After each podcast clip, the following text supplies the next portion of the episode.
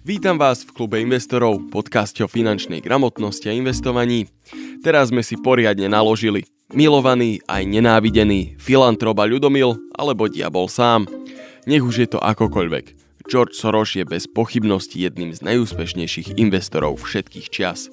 Práve na to sa v našom podcaste zameriame. Ale nebojte sa, určite si spomenieme aj nejaké tie kontroverzie a konšpirácie, ktoré sprevádzajú túto rozporuplnú osobnosť. George Soros sa narodil dvanásteho augusta v roku tisíc deväťsto tridsať v Budapešti, vtedy sa však ešte volal Schwarz George. Bol jedným z maďarských Židov, ktorým sa podarilo prežiť v nacistami okupovanej Budapešti. Jeho otec Tivadar ich neskôr premenoval na Soros alebo Šoroš alebo Soros, každý mu hovorí inak. Priezvisko si vymenili práve kvôli vzostupu antisemitizmu v Maďarsku, aby tak zakryli svoje židovské korene. Tivadar si vybral Soros alebo Šoroš, pretože bol fanúšikom Esperanta. V tomto jazyku to znamená povstane alebo vzlietne. Po maďarsky slovo Soros znamená ďalší v poradí. Georgeov otec bol právnik a jeho mama Erzsébet bola dcérou úspešného obchodníka s hodvábom. Už tu môžeme badať minimálne to, že čo sa týka rodinného zázemia, tak mladý George mal príležitosť vyrastať v rodine, ktorá v sebe má príklady úspechu v biznise aj vzdelanosti. Byť právnikom v tom čase muselo byť celkom náročné na mentálnu zdatnosť. Taký právnik musí a musel prečítať veľa kníh a knižky bývajú vo všeobecnosti veľmi dobre na rozum. No záleží, čo čítate, hej. Je to obrovská vec.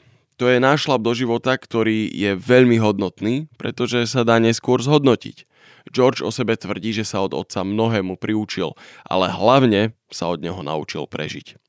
Samozrejme, rodinné zázemie, ktoré si váži úspech a vzdelanie, je výhoda. No zas na druhú stranu, veľká nevýhoda je, keď v tej rodine vyrastáte ako židovský chlapec počas nacistickej okupácie. V tomto období nemohol dokonca ani chodiť do školy.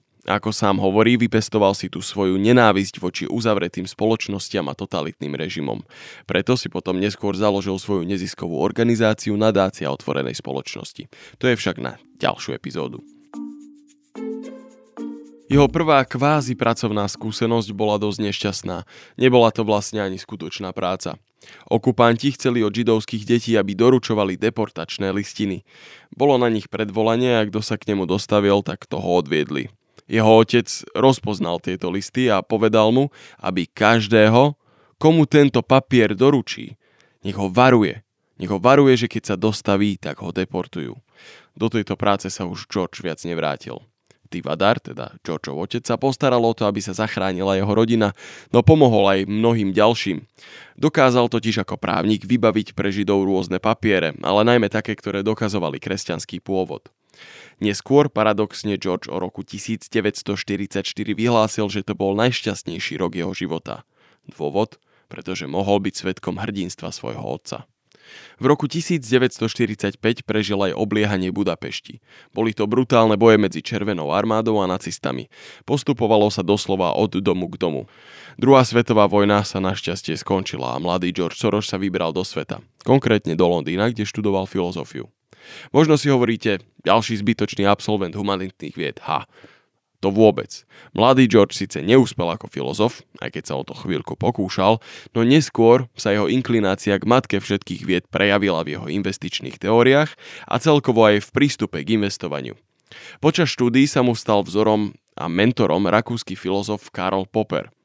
Popper bol jedným z filozofov, ktorý tak neskutočne trafil klinec po hlavičke, že sa s ním dodnes o jeho teórii kritického racionalizmu nikto neháda. Práve naopak, každý seriózny vedec sa riadi jeho postupom. V podstate ide o toto. Popper rozdelil vedu na pseudovedy a skutočné vedy. Rozdiel je ten, že pseudovedy si vymyslia teóriu a potom hľadajú spôsoby, ako ju dokázať. Pravá veda príde s teóriou a potom sa snaží urobiť maximum preto, aby svoju tézu vyvrátila. Teda pravá veda chce dokázať, že sa mýli a nie, že má pravdu. Až vtedy, keď napriek všetkej vašej snahe teória stále stojí, tak až vtedy ju podľa Poppera môžete naozaj nazývať vedeckou. Sorosova cesta k financiám bola naozaj od spodu. Jedného dňa sa rozhodol, že by chcel od života viac ako len predávať suveníry na promenáde, čo bola vtedy jeho aktuálna robota. Rozposlal preto životopisy do všetkých londýnskych bank. Ozvali sa mu jedna či dve. No a takto sa mu podarilo začať pracovať ako taký najbežnejší radový bankár. Bol niečo ako taký úradníček. Vybavoval papiere, štemple a tieto veci. Neskôr ho povýšili do arbitrážneho oddelenia. Arbitráž je zaujímavá vec. Je to obchodná stratégia, ktorá využíva rozdiely v cenách na rôznych trhoch. Je to veľmi jednoduchá vec. Predstavte si, že máte v meste dva trhy s ovocím. Na jednom sa predáva paprika za euro, na druhom za euro päťdesiat.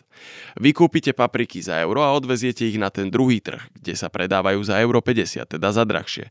No a ten rozdiel päťdesiat centov vám zostane vo vačku. Ale pozor, ak budete kupovať príliš veľa lacnej papriky, tak zdvíhate aj dopyt po tej lacnej paprike a teda zákonite sa taktiež zvýši aj jej cena. Na tom druhom trhu sa bude diať presne opačný efekt. Drahší trh zaplavíte paprikami a teda ich cena v zápätí klesne. Eventuálne sa ceny papriky vyrovnajú na oboch trhoch. No ale kým sa to stane, tak môžete aj pekne zarobiť. A nevadí. Nevadí, že sa to stane, nevadí, že sa ceny vyrovnajú, pretože na trhu je ešte kopec inej zeleniny a vy už viete, ako sa používa arbitráž. George Soros sa v päťdesiatych rokoch presťahoval do New Yorku, kde postupne vystriedal viacero investičných firiem.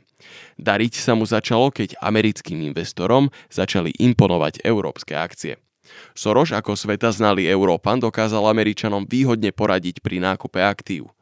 Neskôr spravoval aj offshoreový fond, tzv. First Eagle Fund. Vďaka veľkému úspechu založil aj druhý, Double Eagle Fund. O tom, ako George investoval a investuje, si však povieme až v ďalšej epizóde. A ja vám ďakujem, že ste si nás opäť vypočuli. Ak chcete podporiť náš podcast, tak choďte na w w w bodka investiciaslovensko bodka es ka a pridajte sa do nášho klubu investorov. Ďakujeme.